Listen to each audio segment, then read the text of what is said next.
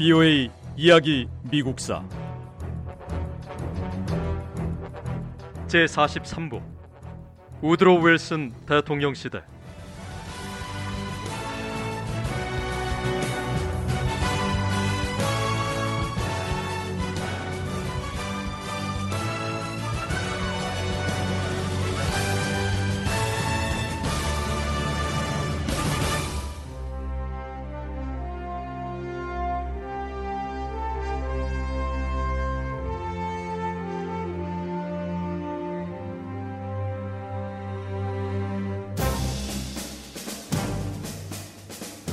우드로 윌슨 대통령은 중앙은행에 대한 자신의 계획을 연방준비제도라고 이름 붙였습니다.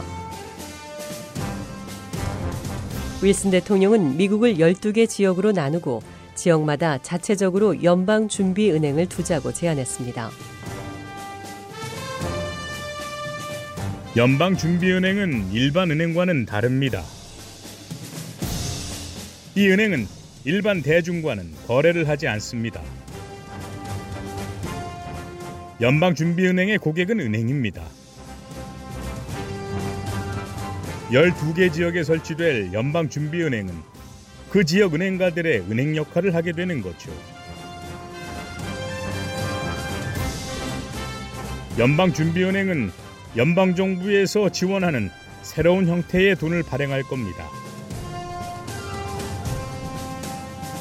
무엇보다 중요한 것은 이 새로운 제도를 이끌어갈 대표들은 민간 기업과는 상관없이 정부가 선택하고 임명한다는 겁니다.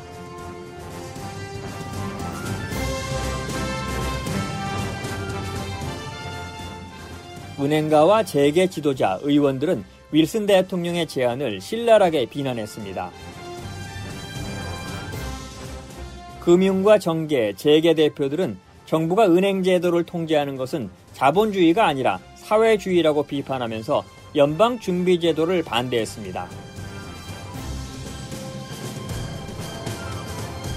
하지만 윌슨 대통령은 물러서지 않았습니다. 윌슨 대통령은 연방 준비 제도에 대한 제안을 바꾸라는 압력을 거부했고요. 오히려 이 제도를 합법화하기 위해 노력했습니다.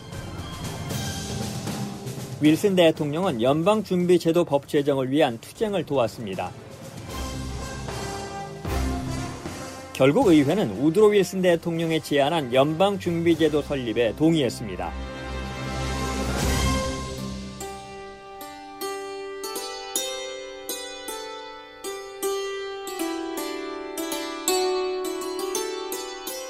얼마 지나지 않아 금융업자들은 새로운 연방준비제도가 예전 금융제도보다 더 나은 제도라는 것을 실감했습니다.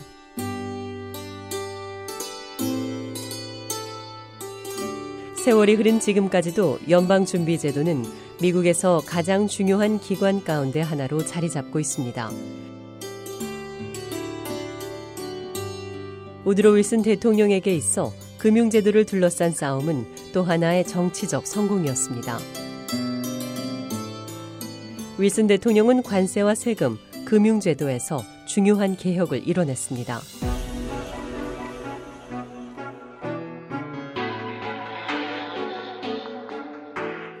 우드로 윌슨 대통령은 이번에는 경제 개혁을 위한 법 제정을 의회에 요청했습니다. 대기업이나 트러스트가 특정 산업을 독점하고 완전히 통제하는 것을 막기 위해서 새로운 법이 필요하다는 것이었습니다.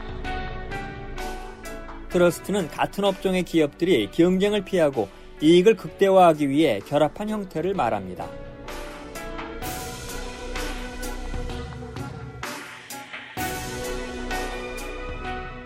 윌슨 대통령은 대기업의 행동을 통제할 수 있는 새로운 독점 금지법을 제안했습니다. 윌슨 대통령을 지지하는 의원들은 앞으로 금지 대상이 될 사업 활동의 목록을 만들고 이 내용을 담은 새로운 법안을 작성했습니다.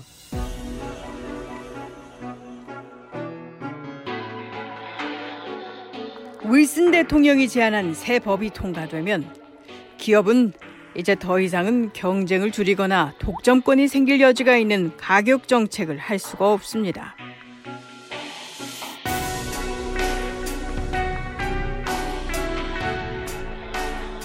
법인 회사는 더는 경쟁 회사의 주식을 살 수가 없습니다.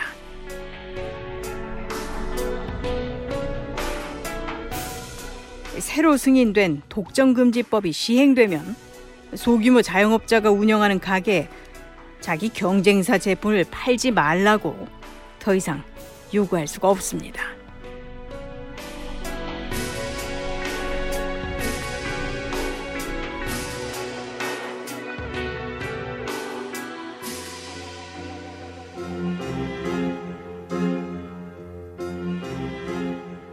우드로 윌슨 대통령이 제안한 이 새로운 법은 노동조합이 독점금지법 위반으로 기소되지 않도록 보호했습니다. 이 법에 따라 노동조합은 노동자들을 조직하고 보호할 수 있는 더 큰 권한을 갖게 됐습니다.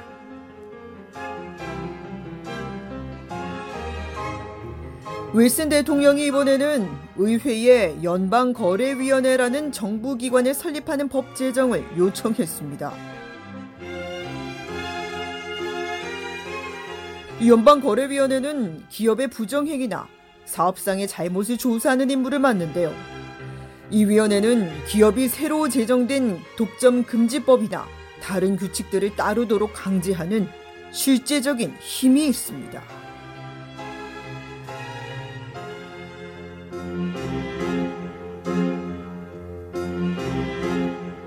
윌슨 대통령의 노력으로 제정된 독점 금지법과 연방거래위원회는 모두 대기업의 거대한 힘에서 소규모 자영업자들을 보호하는 데 도움이 됐습니다.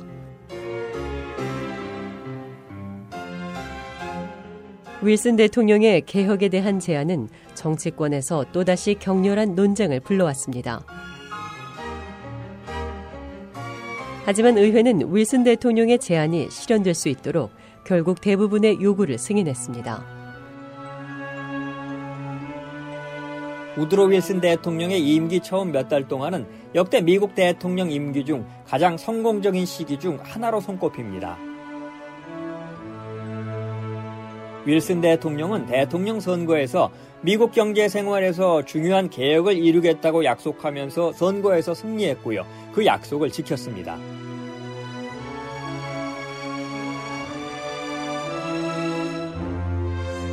취임 초기의 성공적인 개혁은 윌슨 대통령만의 승리가 아니었습니다. 이런 노력은 장차 미국의 사업과 경제 상황을 바꿔놓았습니다. 예를 들면 소득세의 경우 연방정부 수입의 중요한 원천으로 성장했습니다.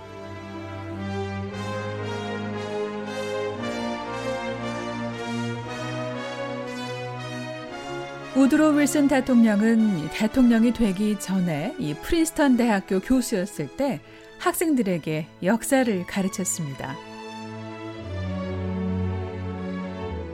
그런 만큼 대통령의 행동 하나하나가 오랫동안 국가에 영향을 미칠 것이란 점을 알고 있었습니다.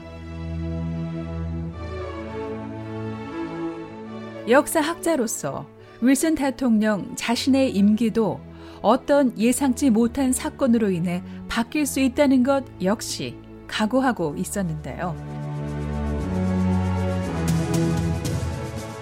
바로 그 일이 일어났습니다.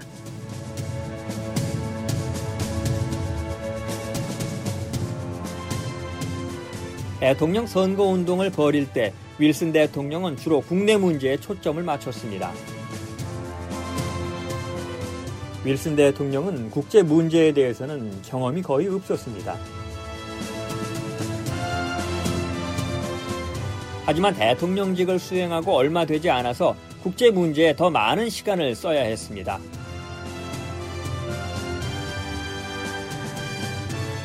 윌슨 대통령이 해결해야 할 첫 번째 큰 문제는 미국 남부 국경을 넘어 멕시코에 있었습니다.